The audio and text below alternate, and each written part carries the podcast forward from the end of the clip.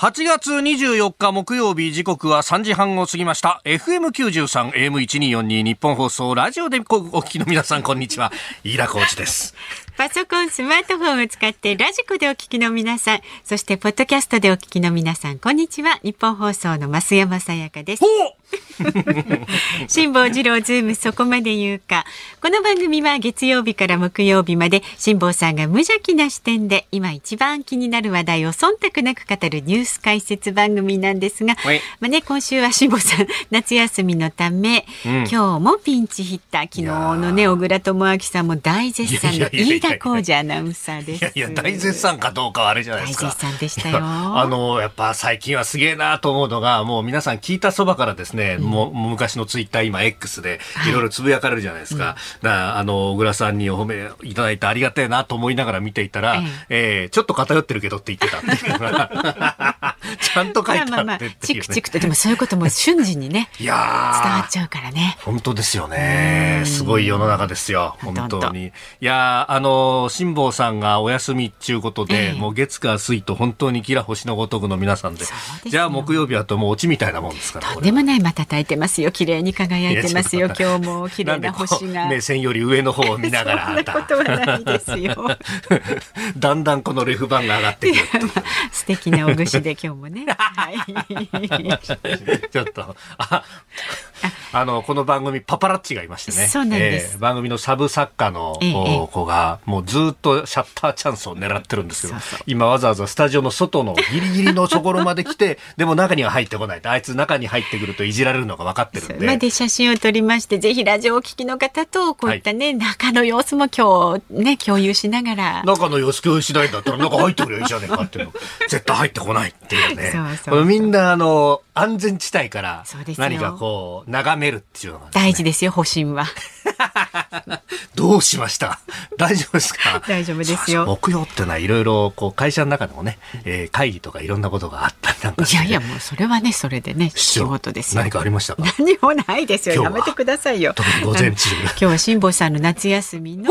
エンディングを華々しく飾るために頑張ってくださいね。重ねますけど。お互いになんかこうボールを投げつけ合うとかね、牽制し合うみたいな感じ、時間読みもねちゃんと飯田さんしてくださいね。だいたいこのくらいフリートークすればあとはどのくらい入るなっていうのはちょっとやっていただいて。ちょっとですか？そんな増山さん、いつも辛坊さんもやってないし俺もやってないんですから。私は分かんないんで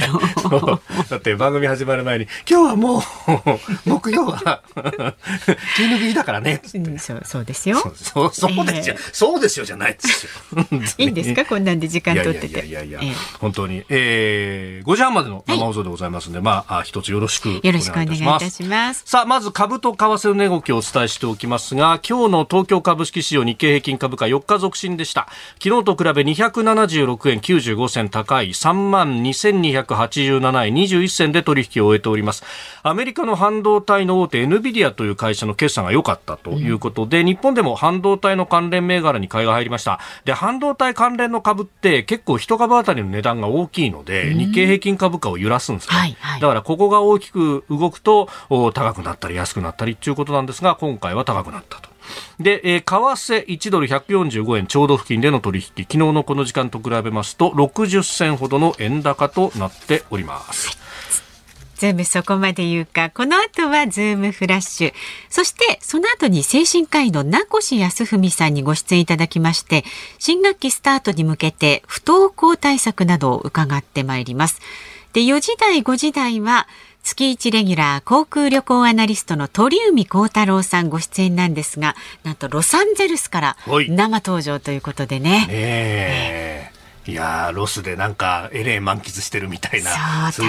イッターを見ると写真付きでね、いろいろ載ってますからね、もうエンゼルスのユニフォームが似合うことそうなんであんなに野球のユニフォーム鳥海さんは似合うんですかね。羨ましいですよね。本当往年の強打者みたいな似合い方してますからね。まあね、そんな中また有意義な情報たっぷりとお伝えしていきますんで、教えてもらいますんでね、お楽しみになさってください。さあ番組ではラジオの前のあなたからのご意見、今日もお待ちしております。メールで送ってくださる方は zoom@1242.com、 番組を聞いての感想などツイッター改め X でもつぶやいてください。ハッシュタグ漢字で辛坊治郎、カタカナでズーム、ハッシュタグ辛坊治郎ズームでつぶやいてください。でいつものね番組のエンディングでお送りするズームオンミュージックリクエスト、今週お休みをしています、はい、ピンチヒッターのねパーソナリティの方が選んだ曲、それぞれお送りしているので、はい、今日は、飯田浩司さんだと思ってそんなことないんですよ。もうこの月火水と頑張っていただいた増山さんにぜひ選んでいただきたい。スタッフの総意で曲っていうとね、悩ましいですね。大丈夫、ママが聞きたい曲もだってくれや、それでいいから俺たち黙ってさ酒飲みながら聞くから大丈夫だよ。わかりました。じゃあちょっと番組進行しながら考えておきます、ね、ちょっと待ってもうそれ気が抜くってことをほぼアピール宣言したような。私はそっちに集中していきたいと思っております。何を言ってるんですかさあ、はい、ズームそこまで言うか。この後は最新のニュースにズームしていきます。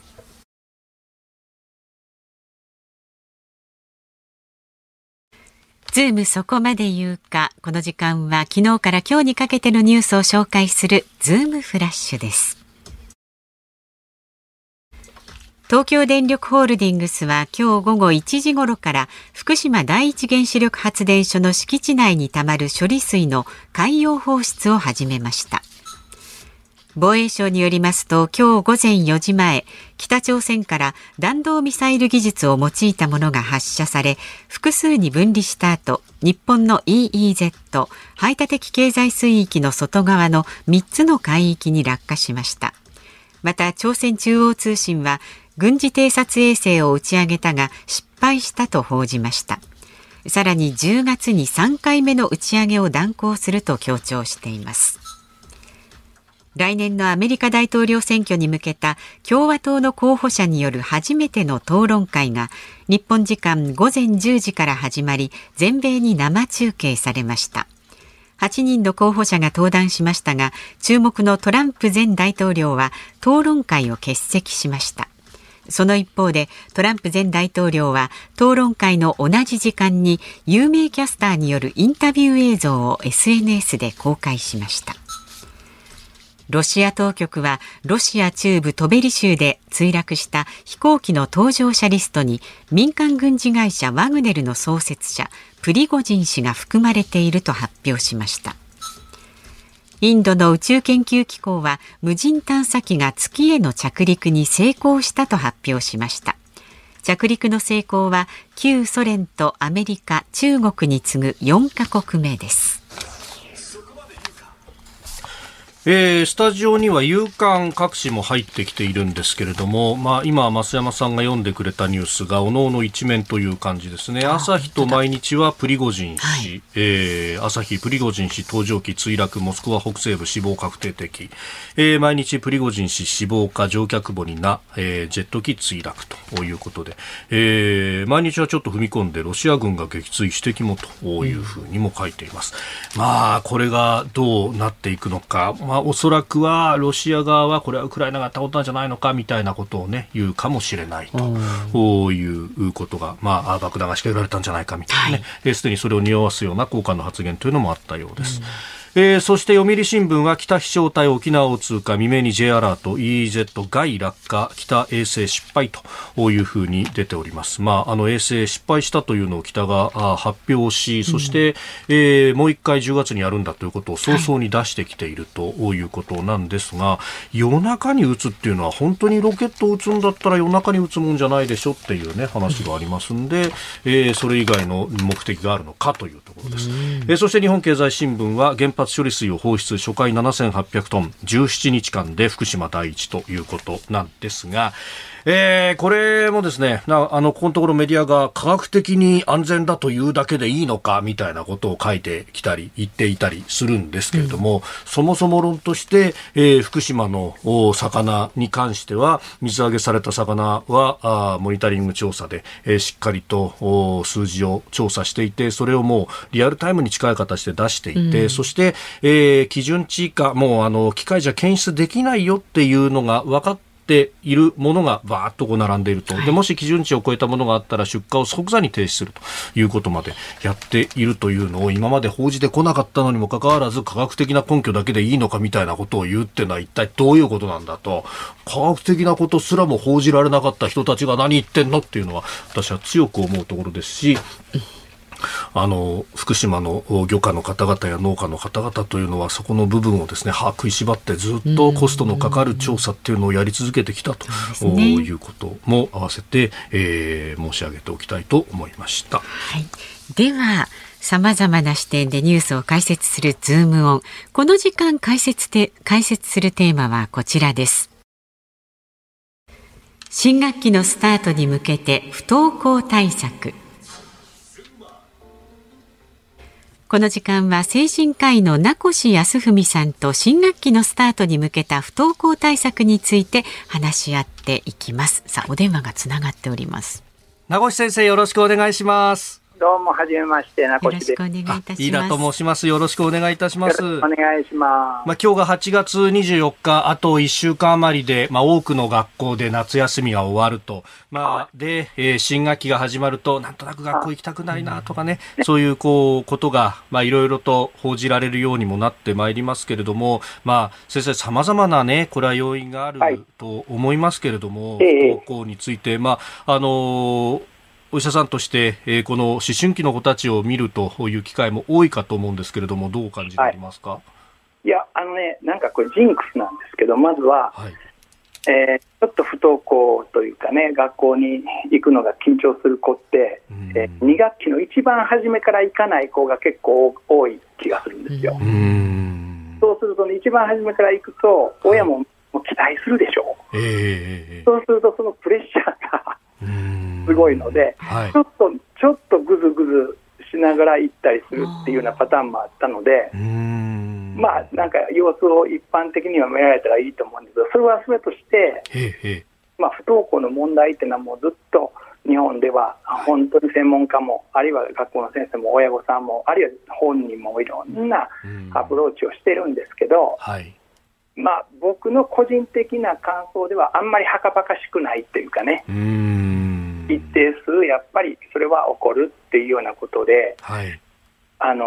明確にこうすればいいっていうよりは、もうちょっと根本的な問題をじっくりとやる、もしも本気でやるんだらじっくりやることの方が必要なんだろうなと、僕もこの数年思っています。根本的な問題というと、本当にこの番組なんか率先してやっていただいた部分でいうと、そのコロナ禍での非常にその同調性の高さって言いますかね、マスクの問題、ワクチンの問題、それから2類5類の問題っていうのを、僕もこの番組のアフタートークの YouTube をもう何十時間と実は見せてもらってるんですけど、これ根底に流れるのって、ある言い方をすると日本人の同調圧力の強さですよね。自分が A という意見を言って他人が B、C ってそれがなぜか許せないというか、それぞれである程度はいいじゃないかっていうところにすごいプレッシャーがやっぱりどっちかっていうとかかる国ですよね。だから、クラスっていうものがあると、そこでは問題は起こるべきではないっていう、みんな仲良くしましょうと、無言のこの圧力がかかると。でもそれはいろんな会社とか組織とかグループ、実はあらゆるところでそういうものがかかっているっていうか、世間の中でもかかっているっていうことがこのコロナ禍でも嫌っていうほど僕たちは感じたと思うんですよね。だからその分あるって僕たち大人も不登校がきつい状態だと、なかなかこういうことが起こってますとか、先生こういうことがありますとか、言いづらい、言えないっていうのは、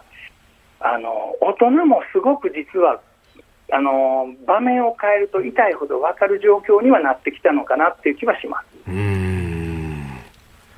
確かにこの同調圧力の高さ、まあ、で僕らというか、まあ、私なんか特にいい加減なんでそうなんですが、もう仕事どうしようもねえなと思ったら途中でちょっと散歩しに行こうかとか、あるいはもう早めに今日上がっちゃって酒でも飲みに行こうかとか、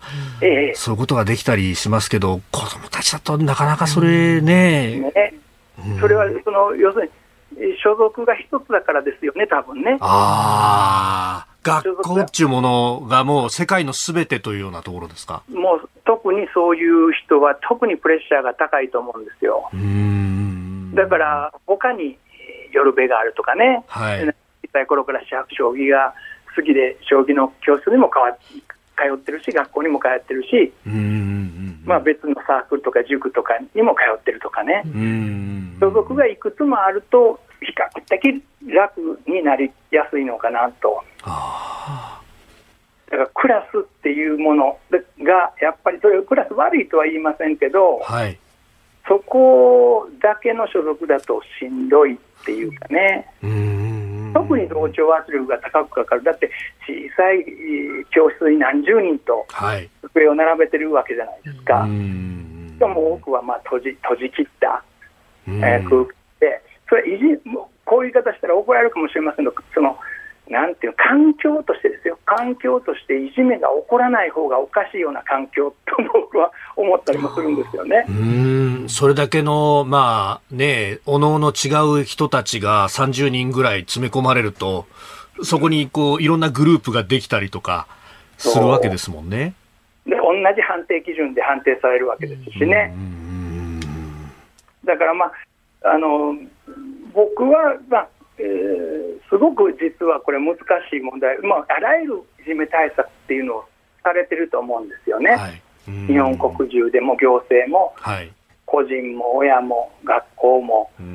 でもその前提としてクラスというのは大変同調圧力が強い空間なんだと。でそれはもう日本人がもともとその村社会といいますかね、同調圧力が高いから犯罪も少ないとか、少ないとかいい面もあると思うんですけど、もちろん、でもどんなものでも反作用もあって、クラスを持った、あるいはクラスの中にいるということは同調圧力が高くて、みんなそれだけでプレッシャーがかかっているんだということを前提に、考えようっていうような、そんな意識も必要なのかなとは思います。確かにこの、まあ、コロナ禍で例えばマスクの話だとか、あるいはこの行動制限とかが法律作らなくたってこの国っていうのはみんなそれぞれ考えて行動ができるんですって言いましたけど、それってみんながみんな空気読み合ってこれやっちゃいけないよなって自分で自分のこと縛ったっていう、まさに同調圧力が激しく聞いてたっていうことの裏返しですもんね。しかも朝まで考えなくても、これは親に言ってはいけないとか、これを言ったらなんか食事の最中にこんなことを言うと空気が悪くなるとかっていうことをもう、その朝まで考えてるんじゃなくて体が反応しますよね、日本人って。でもう中にはもう今大変だからそんなこと言わないです、そんなこと起こるはずないとかね、否定されたっていうような経験を持ってる人もたくさんいますもんね。演技でもないこと言うなとかね。そうですよね。もう、根は深いっていうとは思います。先生、今指摘されたその、ね、所属がいくつもあればいいけれども、特に学生さんの場合はその学校だとかクラスってものがほぼ全てにって、確かに私も中学の時に、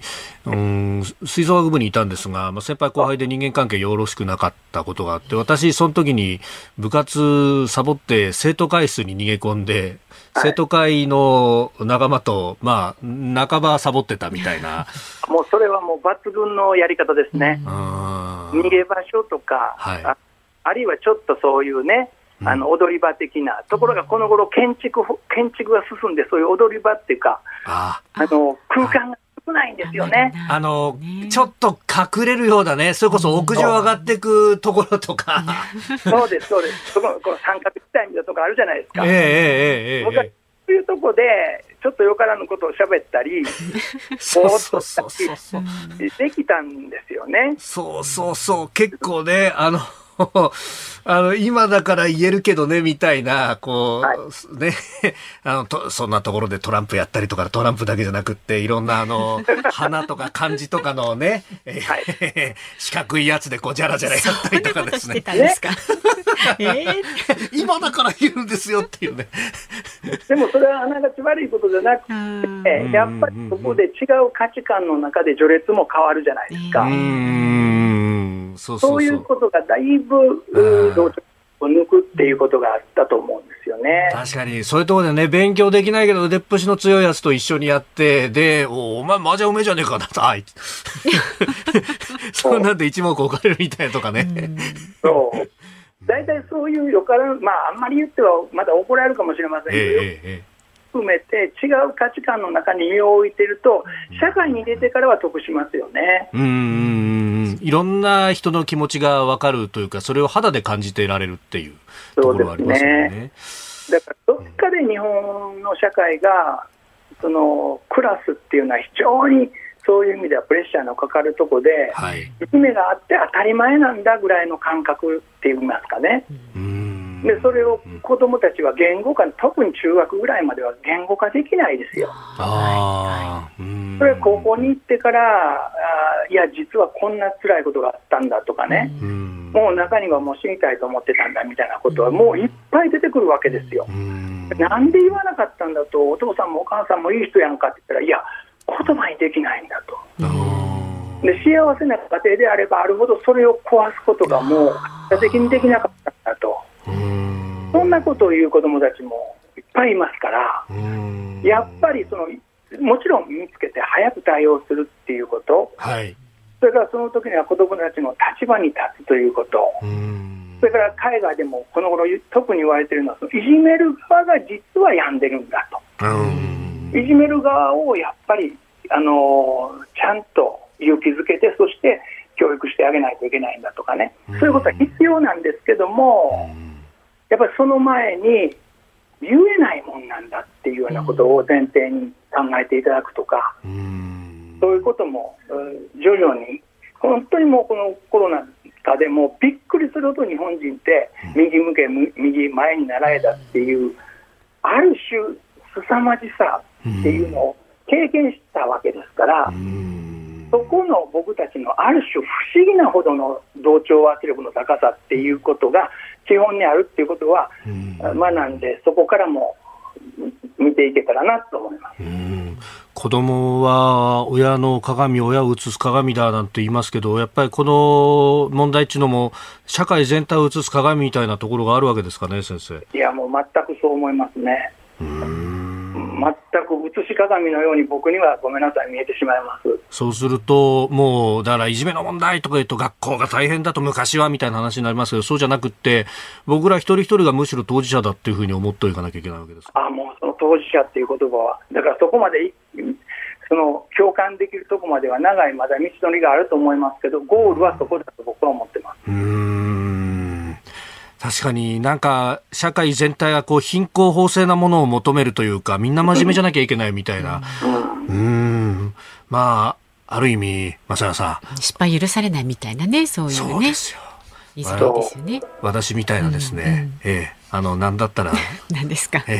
深夜まで酒飲んで朝放送するみたいな方がいいんじゃないですか先生、その方がいいんですかねノーコメントですね。社会になってますからね。そうですね。すみません先生、最後ちょっと答えづらいこと聞いちゃいました。いやでも本当心に、我々大人こそが心に刻んでいかなきゃならないことだと思いました。先生どうもありがとうございました。どうもありがとうございました。また引き続きいろいろ教えてください。ありがとうございました。精神科医の名越康文さんに聞きました。ズームオンでした。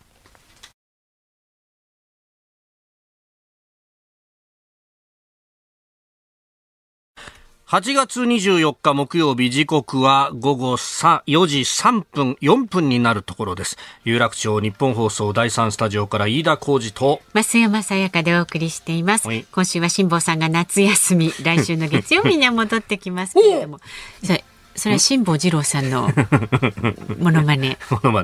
カにしてる。いやそんなことない。モノマネはリスペクトだと、常々清水美穂さんがおっしゃってる通りでございます。まあそうですね、尊敬しているがゆえにね、はい、おっしゃる通り。さあ番組からのお知らせお届けしますよ。辛坊治郎ズームそこまで言うかは、関東大震災から100年にあたる今年、関東大震災に学んで都市型震災に備えるための情報を発信する特別番組を来月9月4日月曜日にお届けいたします。で番組では防災士の資格を取得した日本放送のアナウンサーがあなたのご自宅に直接お邪魔をいたしましてご自宅の防災対策チェックをいたします、でその様子を収録させていただきまして9月4日のこの Zoom の特別番組の中で放送をするという予定になっております。でだいたい2件ぐらいねご紹介しようかなと思ってるんですが、これ事前の収録になりますので日程などご相談させてください。でぜひチェックしてほしいというリスナーの方は住所、お名前、電話番号、マンションか木造一戸建てかなどの自宅の種類、そして防災についての悩み事などをお書きの上、メールはzoom@1242.com までお寄せください。ね、防災士の資格を持った日本放送のアナウンサーがお邪魔いたしますので、9月4日のね特別番組ぜひご協力をよろしくお願いいたします。さあでは、メールいただいてますよ。ありがとうございます。神奈川県藤沢市の藤沢のポンタさん、36歳男性です。先ほどの名越さんとのやり取りで、飯田さんが学生時代吹奏楽部出身とは驚きました。楽器は何をされていたんですか？ちなみに私はファゴットをやっていました。ファゴット、ダブルリードの難しいやつですよね、あれね。私打楽器でした。まあやってたって言っても中学の3年間だけなんですけど、まあでも3年間やってたら打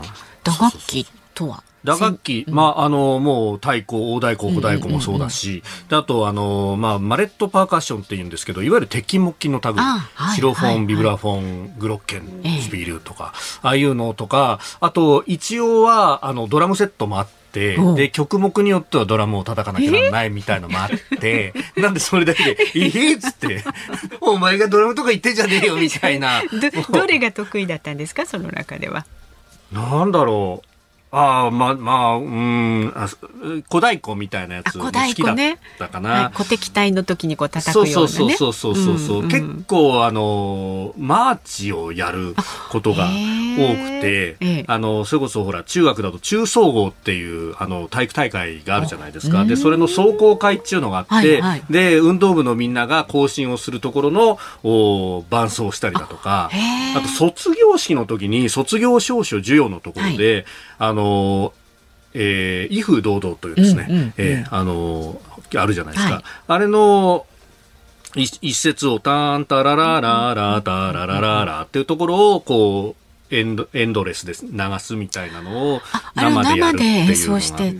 って、じゃあ結構な長い時間ですよね。そうやったりとかしてた。それは好きでしたね、結構ね。じゃあリズム感なんかもリズム刻んじゃったりできちゃったりする。なんで半笑いでかつ言いよどんでるんですか、ちょっと。でもね、そうなんですか、素晴らしい。もう一個ね、いただいてる。思ってないでしょ、今の素晴らしい、全く意味のない接続詞でしたよね。40歳の女性の新宿区の、上司の代弁プニコさんです。今日は飯田さんの回とのことで楽しみにしています。ありがとうございます。飯田さんに質問があります。何でしょう。夕刊富士の18面のいろは先生の記事に載っているセクシー女優さんたちのことですが、飯田さんの年齢を考えるとおかしいと上司が言っております。何ですか？よくほら女優さんの名前言って、ああなんとかさん懐かしいとか言ってるじゃないですか。桜木瑠衣さんとかね。職種的に上司はセクシー女優さんにとても詳しいです。とても飯田さんの年齢では謎だといつも言っております。そうですか。いやでもやっぱなんか。あんまりこれ昼日だから言う話でもないかもしれないんですけど、ほらそういった類の情報っていうのが我々が中学ぐらいの時までってのはまだ貴重だったんですよ。ネットが発達するよりも、私ちょうどその端境期の世代で、ネットが発達する直前だったんで、もうある意味ですね、そうした類の本とかも、一子相伝的なところがね、物質の中での一子相伝みたいなのがあったりすると、結構なんか昔のつったあれなんですけど、もう受け継がれた、脈々と大切に保存されて、そうそうそうそう、秘伝のタレみたいなのがあったりなんで。そのタレをね守り続けて伝統を守ってそうで伝統を勉強するっていうね話になってきたりなんてだからなんですね。やっぱそうするとね、そのプニコさんが、プニコさんのその上司の方の先輩方のね、ものから。まあ自分たちのっていう。だってほら、ね、今そんなにもうコンビニでね、そういう類の本とかももう本の棚自体がどんどん縮小してますけど、僕らの時代はもう横にずらーっとあって、で、それもこう手前の方から、経済誌だとかいろんなものからですね、そこからちょっと三類の方向に牽制をすると、っていうのがあって。めっちゃ力説してますけど。で、そっち行きたいけど、あんま行くと、みたいなね。葛藤があって、しかもそれを今度レジに持ってこうなんつうわけですね。まあね、勇気がいったね、そのね行動ですよね。それをまたクラスの子に見られたりなんかした日にゃというね。まあでも飯田さんはどのジャンルでもね広い見識をお持ちですからね、もう本当に素晴らしい。さあまだまだメールお待ちしておりますのでこちらまで送ってください。ご意見やあとニュースに関することでももちろん、メールは zoom@1242.com 番組の感想などツイッター改め Xで送ってください。ハッシュタグ漢字で辛坊治郎、カタカナでズーム、ハッシュタグ辛坊治郎ズームでつぶやいてください。今日の18名も見てますけど大丈夫ですか？ナイスですね。ナイスですか。さあこの後は月1レギュラーです。航空旅行アナリストの鳥海高太朗さん登場です。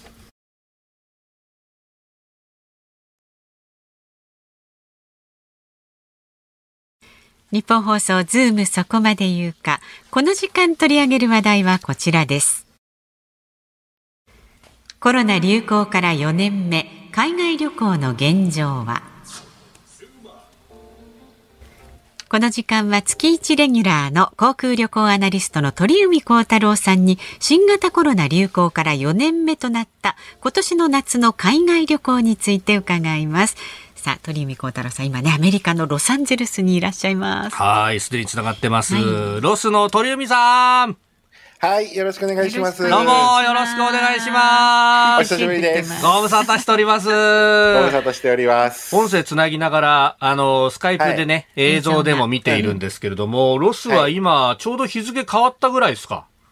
そうですね、今24日の0時14分ということで、すいません、あと3時間後にはもう僕ホテルを出発して次の目的地に向かいます。あ、そうなんですね、今0時なんですけど次の飛行機朝6時なので、すいません、本当そんな中で捕まえて、しかもここから1時間以上拘束するというですね。はい、全然大丈夫です。はい。で、鳥海さんのツイッター、X を見ていると写真付きでですね、直前までエンゼルスタジアムにいらっしゃった様子が出てます。で、今ね、スカイプでつないでも、エンゼルスのユニフォームを着てらっしゃって、似合いますね。ありがとうございます。もう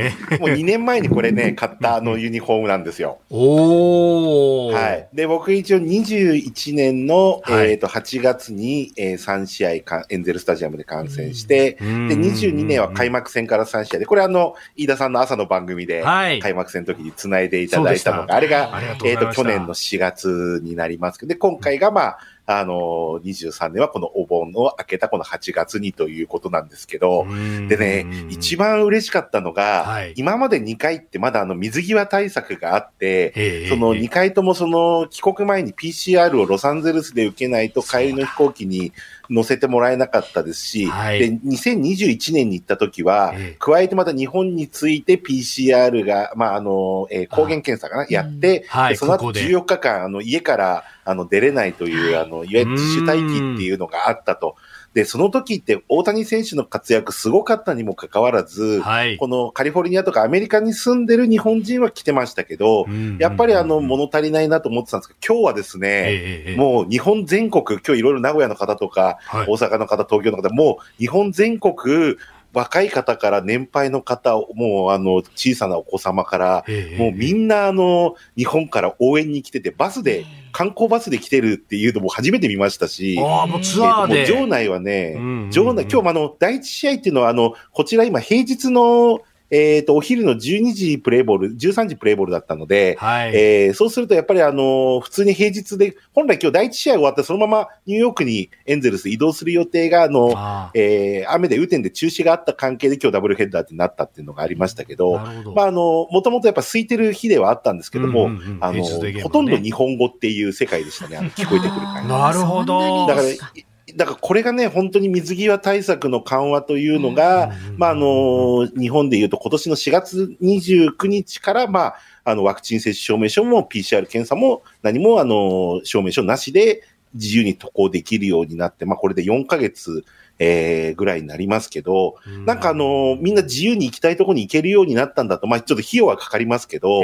こんだけやっぱり皆さん大谷選手好きなんだなっていうか、やっぱり去年、一昨年とも全くスタジアムの雰囲気が違ったっていうのは今回の一番の印象ですね。なるほど。もうロスに行くっていうのが大谷目当てっていう人が、だから結構飛行機も取れないぐらいだとか高いみたいな話ありますよね。そうなんですよ。僕も大変なことで、もともとはですね、ロサンゼルスで観戦しないで、あさってのニューヨークメッツ対エンジェルスがニューヨークでありまして、はい、それに向かうつもりで、本当は今日は東海岸から本当は出ようと思ってたんですが、出かける4日ぐらい前にですね、まあ大谷選手の先発が出まして、スケジュールを組み替えればいけるなということで、ロサンゼルス行きの航空券、まあもともとマイルで取ってたんですけど、まあいかなる、まあどういう方法で行くかと。私がちょっと火曜日が旭川で講演会があって、6時に羽田に夕方戻ってきて、そこから間に合う方法はという、まあ、ちょっと前提があったので、それで組み直したところで、エコノミークラスをまず調べたら、だいたい片道30万円。片道で、エコノミークラスですよ、ビジネスクラスじゃなくて。が、それぐらいが相場30万から40万円ぐらいと。でも、やっぱこれは無理ということで、いろいろ考えた結論がハワイ経由ということで、ハワイまでの、お盆がけで、ちょっとマイルの席が出てきたり、まあ、買う場合でもそんなそこまで高くない状況だったので、マイレージでまず、成田から、まあ、今日飯田さんがいるのでゆっくり喋りますけど、ANA の2階建ての飛行機のエアバス A380、フライングホヌーという、あれの初号機で、マジっすか。席が空いてたので。で、今度ね、その乗る日には、3号機のオレンジ色の、ずっとコロナで、もう21年の11月に日本に来て、2年弱まだ飛んでいなかった、オレンジ色の3号機、あるんですけど、それもね、10月20日に飛ぶって発表された日に、ちょうどまあ、1号機でホノルルに行ってきたんですけど。ようやく飛びますか、3号機のオレンジちゃんも。やっと飛ぶので、ちょっと10月行きたいなとは思っているんですが、で、ちょっとその前にまたハワイの状況、まあ、今回ホノルル乗り継ぎ僕12時間ちょっと意図的に時間を空けまして、ハワイのちょっとホテルの方とか航空会社の関係者とか、ちょっといろいろお話聞いてきたんですけど、やっぱり急にやっぱりこの夏休みに日本人が戻ってきたと。で、やっぱり家族連れ、それからあと、まあ、まあ、あとハネムーンとか、あと結婚式をやられる方とか、まあ、そういった方が戻ってきて、もうほとんど飛行機の搭乗率、夏休みは9割だったという。そうですか。そういう感じで、で、ハワイもちょっと僕も一昨年からちょっとずっと定点観測で、取材とか、まあ、行ってはいたんですけど、やっぱりこれほど日本人多かったのは久しぶりだったなっていう、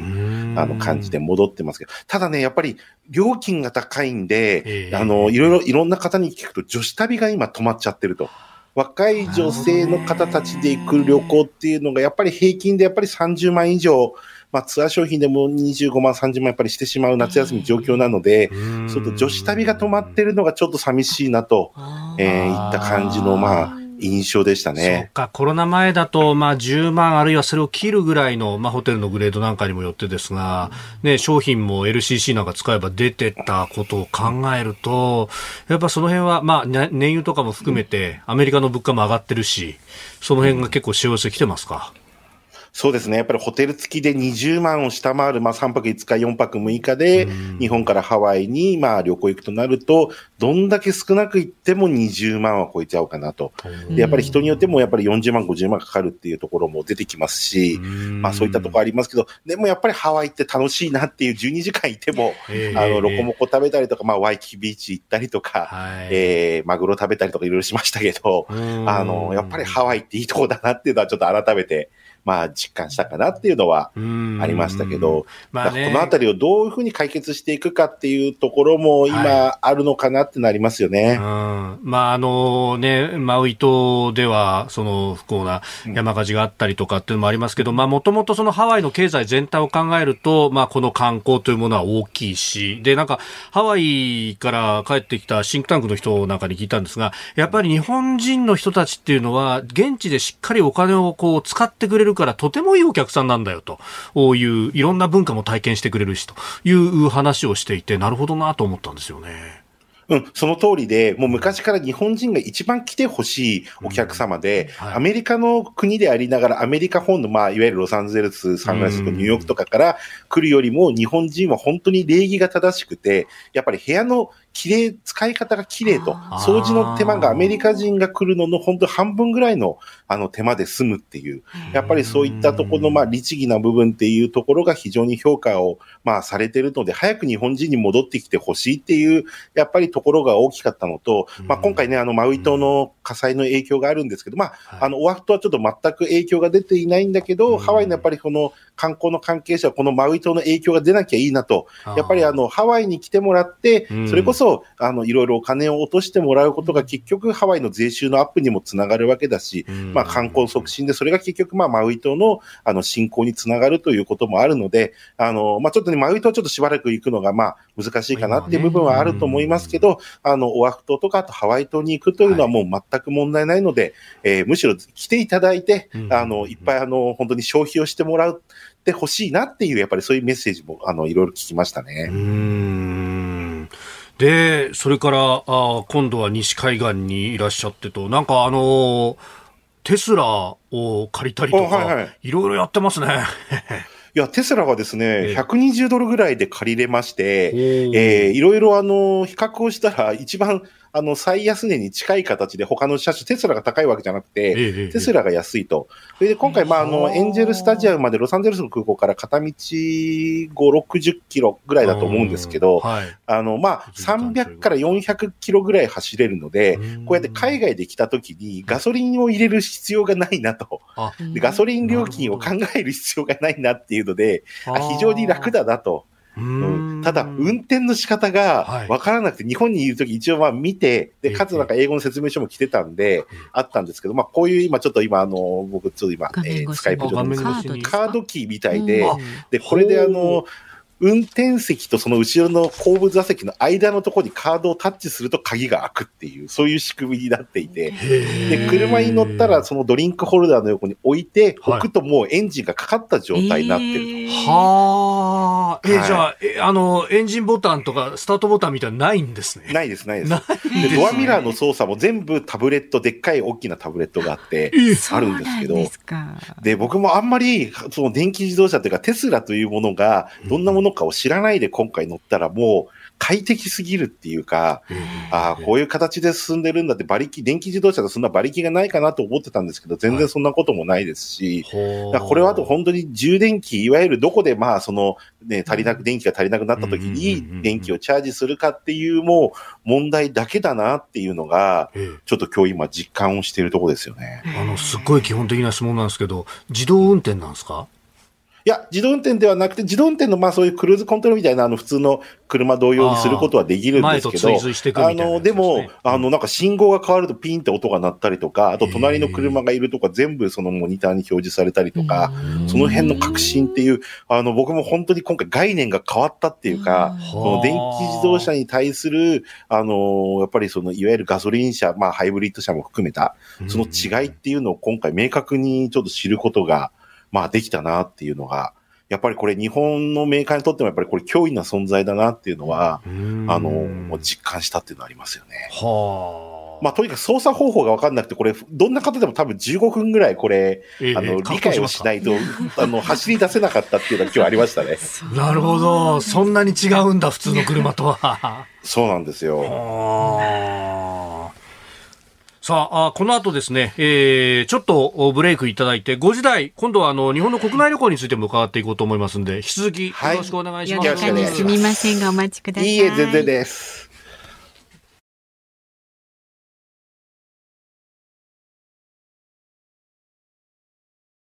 ズーム、日本放送辛坊治郎ズームそこまで言うかをポッドキャスト YouTube でお聞きのあなた、増山さやかです。飯田浩司です。お聞きの内容は配信用に編集したものです。辛坊治郎ズームそこまで言うかは月曜日から木曜日午後3時半から生放送でお送りしています。ラジオの FM93 AM1242 に加えてラジコでもお聞きいただけますよ。ラジ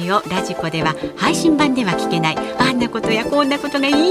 ぱい。さらにリポーターがあなたの街にお邪魔する中継企画や辛坊さんが夕刊フジの記事を解説する夕刊フジそこまでズーム、そして生放送でしか参加できないリスナー参加コーナー、ズームオンミュージックリクエストなど盛りだくさん。ぜひラジコでも辛坊治郎ズームそこまで言うかをお楽しみになってください。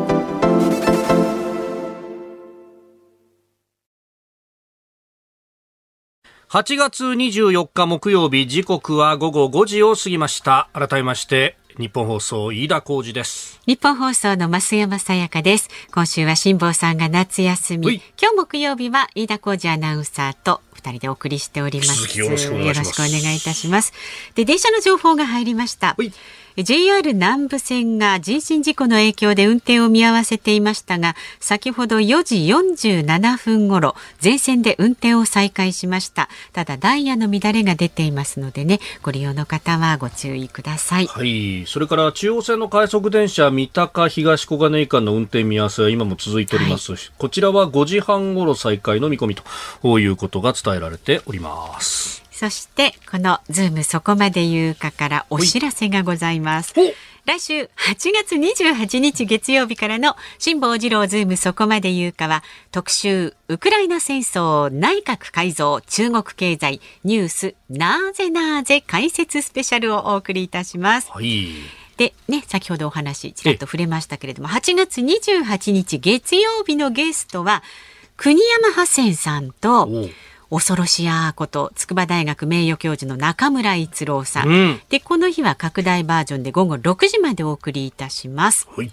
8月29日の火曜日は政治評論家の田崎史郎さん、30日水曜日は日本経済新聞社中国総局長の桃井由里さん、そして満を持して31日木曜日は飯田浩司さんです。明らかにこのラインナップで木曜だけこうガフみたいな。そんなことないです。まあ、でもそれぞれの曜日でちょうど今もう注目のね世の中の動きを切れる専門家の方々ご出演、それで木曜日に総括みたいな感じでもうナイスですよ。ホップステップジャンプ着地失敗みたいな感じになってますけど。まあ、木曜もぜひお聞きいただければ、ね、ぜひお聞きになってください。もちろん来週辛坊治郎さんね帰ってきますんで。マジっすかぜひお聞きになってください、日本放送ズームそこまで言うか。今日最後に特集するニュースはこちらです。観光庁長官が中国からの団体ツアー客について10月の国慶節の時期に本格化すると予測。観光庁の高橋長官は今月21日の記者会見で、今月10日に中国から日本への団体旅行が解禁されたことについて、10月の国慶節の時期には中国からの団体旅行客が本格化すると想定していると述べました。中国からの旅行者はコロナ禍前の2019年7月には105万人余りと外国人旅行者全体の 35% を占めていましたが、今年の7月は31万人で 13% でした。さあでは再びロサンゼルスにいらっしゃいます、はい、航空旅行アナリストの鳥海高太朗さんです。お願いいたします。よろしくお願いします。まあ、これ中国団体客、ね、解禁なんて言ってすぐにでもわーっと押し寄せるのかと思ったら意外とそうでもないぞっていう、ね、感じになってるように見えます。そうですね、うん、はい、昨日の ANA で初めてその団体客がやって羽田空港に到着したっていう、まあ、ニュースなんかもあったと思いますけど、うんうん、結局まだね飛行機がコロナ前の3割しか戻ってないんですよ。それでそのうちの半分ぐらいの方たちっていうのは、はい、今まだ中国とアメリカ本土の直行便っていうのがまだ戻りが鈍い状況で、日本に入国しないで羽田成田でそのアメリカ行きに乗り換えてアメリカに行く中国の方も多くいるということで、でこれからやっとだから団体旅行が解禁されて、まだ7月の時点で中国人の戻りっていうのはコロナ前の2019年の 30% にとどまってますので、でこれ2段階あると思っていて、まずはまあ、国慶節がありますけど、国慶節でまだ飛行機の戻りが鈍いと思うんですよね。これ9月29日から、10月6日がこれ中秋節と国慶節がまあ重なって8連休になるというのがありますけど、はい、で一つのキーワードはね、僕紅葉の時期だと思うんですよ。11月の京都の。ああ、なるほど。でここで、はい、飯田さんは飛行機お詳しい方だと思うんですけど、はい、飛行機のダイヤっていうのは10月末と3月末っていうのが大きくダイヤが変わるって、はい、いわゆる、今度10月末から冬ダイヤ、はい、3月末から10月末がこれ夏ダイヤって言って、うん、航空会社にとってこの年2回、まあ、鉄道でいうダイヤ改正みたいなのが多くある時期なので、で今各航空会社はこの10月末に結構便を戻すっていう今方向になってますので、まあ、そうなるとちょうど11月の京都の紅葉シーズン、まあ含めてここでだいたいコロナ前の僕は5、6割の戻りかなと。今3割ですよね、7月の時点で、はい、それで来年の2月が中国の春節はまあ毎年1月か2月になりますけど、来年に関して2月ですので、はい、そこにまあほぼ 100% になるんじゃないかなっていうふうに思ってます。2月あたりはスキーシーズンとかも合わさってとか、夏雪祭りとかその辺ですか。はい。まあ、北もそうですけど、やはりやっぱり旧正月っていうのが一番人が動きたいところですので、で今北に行くのもいいんですけど、まあ、いわゆる物消費とこと消費って言って、最近は体験をするっていうこと消費が多いんですが、ただ中国の今来てる富裕層の人たち、まあ、個人ビザが取れるので、来られている方たちがもう日本の本当にブランド品とか買い物が安すぎると、中国で買うより3、4割安く買えるっていうので、また今度、ドラッグストアから安いものの爆買いっていうよりは、はい、高級な高いものをまあ多く買うっていう、そういった意味のところを含めて、これだから本当にそういう北海道とか自然を味わう、まあ、中には美味しい空気を吸いたいから日本に来るとか、まあ、そういった需要もありますけど、今度プラスアルファやっぱり買い物、これやっぱり円安の水準がこの3年間中国人が来れなかった中で2割ぐらい円安があって、あと物価も日本の上がり方はまあ他の諸外国よりやっぱり抑えられてるので、やっぱりそういったところでもう中国の方すごいことになると思うので、やっぱりマナーとかその辺の問題、まあ、オーバーツーリズムの問題ですよね、はい、これもやっぱり考えていかなきゃいけないかなと思いますよね。まあ、一方でね、コロナで結構この観光業だとか宿泊業、担い手の人たちが離れてしまった部分というのは、これ戻ってこないと需要が高まってもこなしきれないってことにもなるかもしれないですよね。そうですね。まあこれ、今年の3月の桜のシーズンで一回やっぱりそれが起こって、はい、で、これが中国人の団体観光客がいなくて、まだ中国人が十数パーしか戻ってないのに、この問題が日本国内で発生しまった。で、そこで今少しずつ戻してきてるっていう状況がある中で、今回まあ中国人の団体旅行の解禁があって、まあやっぱりこのコロナ禍でやっぱり給料のカットがあったので、やっぱり他の業種に行った日本人を戻せなかったってことがまず一つの要因と、もう一個は外国人留学生がやはり日本を離れてしまった。やっぱりこの要因、やっぱり今昔に比べるとコンビニエンスストアとか牛丼屋さんとか外国人の店員の数減ってる感じってしません？確かにね、そうですね、うんうん、この辺もだからそういったところも含めてやっぱり留学生を受け入れをしっかりして日本の文化とかをしっかり学んだ外国人の人材をやっぱり積極的に登用していくっていうのはやっぱりもう日本人でこれを回すのはもう今の状況としてはもう無理だと思うので、僕はそこに力を入れるべきかなというふうに思ってますね。なるほど。まあオーバーツーリズムでどうなるかっていうところありますけど、何か穴場みたいなところって候補ありますか？今ですね、2、3日前に急に出てきたのがですね、佐賀県の嬉野温泉。これ西九州新幹線に昨年の9月に嬉野温泉駅っていうのが、武雄温泉と長崎駅の間にできて、新幹線でも行きやすくなった場所なんですが、ここがですね、9月1日から12月22日まで、関東をはじめその遠くから来られる方に交通費を最大3万円割引をするという、この嬉野温泉、JR の嬉野温泉駅、いわゆる、西九州新幹線を使って、その嬉野の、この温泉、旅館組合入っているところで宿泊をすると、ちゃんと諸手続きをすることによって、関東の方は3万円、旅費を見てくる。久しぶりのね、ちょっと大盤振る舞いキャンペーンなので。でかいっすね。で、新幹線も乗らなきゃいけないので乗れちゃうってことですよね。ああ、いいっすね。車両すごいいいじゃないですか。いい車両なんですよ。桜。いやー、嬉野温泉、温泉湯豆腐とかね、いいものいっぱいありますもんね。そうなんです。あとお茶も美味しいですし、ぜひそういったもの楽しんだ後、お風呂もいいですから。ねえ。さあ、そして、今は、ロサンゼルスにいる、鳥海さんですけれども、もうこの後ね、3、4時間後には空港行ってっていう話をさっきもそういえばされてましたけれども、はい、この先どうするんですか？今ね、深夜のね、1時15分ですけど、はい。で、今、今度ロサンゼルス空港朝6時の便に乗りまして、ニューヨークへ向かいます。おー、ニューヨーク。5時間半のこれからフライトになるんですけど、はい、というのはもともと、これ日本時間土曜日にニューヨークメッツ対、アナハイムエンジェルス、ロサンゼルスエンジェルスのゲームで、これジャパンデーで、あとかつ、千賀投手デーになってまして、でかつ千賀投手の先発が発表されてますので、はい当初の予定で言うと、これ千賀投手 VS 大谷選手のこれ対決が見られるのではないかということで、予約をしているんですけど、チケットも手配してるんですけど、ちょっと今ニュースにありましたけど、ちょっと大谷選手が、おそらく今ニューヨークにこのメッツ戦の遠征に行くのか行かないのかっていうのがちょっとまだ、今それがわからない状況になっていて、ここから3つぐらいのカードずっと遠征が続きますので、ロサンゼルス大谷選手も離れる、もともとはチームはそういう予定ですので、ここでどういう風になるのか、ちょっと一部報道だと、ロサンゼルス残るんじゃないかと、セカンドオピニオンっていうののところまでは、発表があるんですが、それがどういう風な形でやるかっていう、ところがちょっと、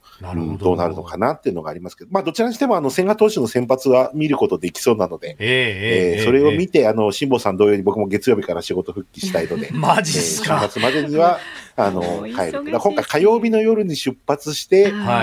日曜日に帰るって形。それでメジャー、今日ダブルヘッダーで2試合見れましたけど、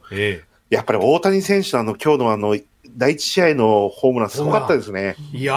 あれすごかったですね。球の勢いっていうかね、もう勢いが本当にもう打った瞬間っていう感じで、やっぱりバットのスピードが速かったなと。で、その反面、ちょっと今日ピッチングがちょっとこれちょっと僕野球評論家じゃないんであれなんですけど、やっぱりストレートの、僕もちょっと毎年、1回、1、2回見てるんですけど、ストレートの伸びが今日いつもほどじゃなくて変化球で逆にかわしてるなっていうのがちょっと素朴に思った感じだった。やっぱ違和感がちょっとあったのかもしれないってところですね。速球のこのドンってミットに入る音が、やっぱり大谷選手って、この WBC 僕もマイアミで見て、飯田さんとお話しさせていただきましたけど、そうですよね。そう、音が違うっていうのが、やっぱり大谷選手の特徴なんですよ。で、変化球は確かに映像見ても切れてたなと思うんですけど、ストレートのバシっていうのが今日ちょっと感じなかったなっていうのは若干違和感があったけど、まさかそうなってるとは思わなかったっていうのがちょっと正直なところかなと。現場じゃないと分かんないことですね、そういう音とかね。また詳しいですね。でもやっぱりね、日本人がみんな応援して何が起こったのかっていうのはありましたけど、でも本当に降板するときも皆さん拍手で迎えてっていうか、そういった形で、で、2試合目に関しては、こんな状況なのに、今まで当たり前に打ってたけど、もう出てくれることが嬉しいなっていうのが、もう率直な、もう感動っていうのが今日あって、ヒット1本、ツーベースで結構全力で走って一塁打かなと思ったのが2塁打になったっていうのがありましたけど、ちょっとね、大谷選手の状況心配ですけども、無理しないで、という形で、はい。ちちょっとまあ私もこれからそうですね、鳥海さんも無理しないで本当にお気をつけて14まで。もう僕はもう今回遊びで行ってますので、完全に遊びですので。すいません本当、そんな中でこんなにね長い時間繋いじゃって、またいろいろ教えてくださいね。YouTube の鳥チャンネルの方もね皆さんチェックしてくださいね。今日はどうもありがとうございました。ありがとうございました。ありがとうございました。気をつけて。あ、すいません、それとですね、お土産を一応用意してあるので。マジですか。あらすいません。大谷選手のちょっとエコバッグをちょっと用意しましたので。帰国したら後日お持ちします。いやいやいやいや、ぜひ飲みにでも行きましょう。はい、よろしくお願いします。どうもありがとうございました。ありがとうございました。ズームオンミュージックリクエストをお送りしているのはオフィシャルヒゲダンディズムでスタンドバイユーです。おお、増山さんの選曲ですよ。はい、そうです。オフィシャルヒゲダンディズム。ちょっと言いづらいですけどね。私が朝の番組では絶対言わない名前ですね。そうですね。ぜひ飯田さんにも歌ってカラオケで覚えてこういただきたいなと思って選曲いたしました。おお、マジっすか。すげえプレッシャーかかる。いや清水ミツ子さんがこのオフィシャルヒゲダンディズム作曲法っていうのをネタとしてやってて、これが見事だなっていう。やっぱほらなんかメロディーラインとかリズムとかがねやっぱ独特だし、でそれがまたAメロBメロで切り替わるとかね、そうまたそこかっこいいですよね。ということでお聞きの日本放送、この後5時30分からはショーアップナイター、東京ドームから巨人対ヤクルト解説山崎武さん、実況煙山光則アナウンサーです。そしてはい、明日朝6時から飯田浩司の OK 浩司アップ、コメンテーターは外交評論家内閣官房参与三宅邦彦さん。まあ外交に関しても北はミサイル撃つわ、プリゴジン氏が死亡するわっていろんなこと起こってますからね、解説していただきます。はい、そして明日春風亭一之輔さんとあなたとハッピーもお聞きになってください。で来週8月28日月曜日午後3時半からのこのズームそこまで言うか、辛坊さん帰ってきます。6時までの拡大バージョン、ゲストは国山ハセンさんと筑波大学名誉教授の中村逸郎さん、そして私その後明石家さんまさんとオールニッポンお願いリクエストもお送りしますんでね、お聞きになってください。増山さんお忙しいです月曜日ということで、ズームそこまで言うか、ここまでの相手は飯田浩司と増山さやかでした。来週も聞いてちょっとい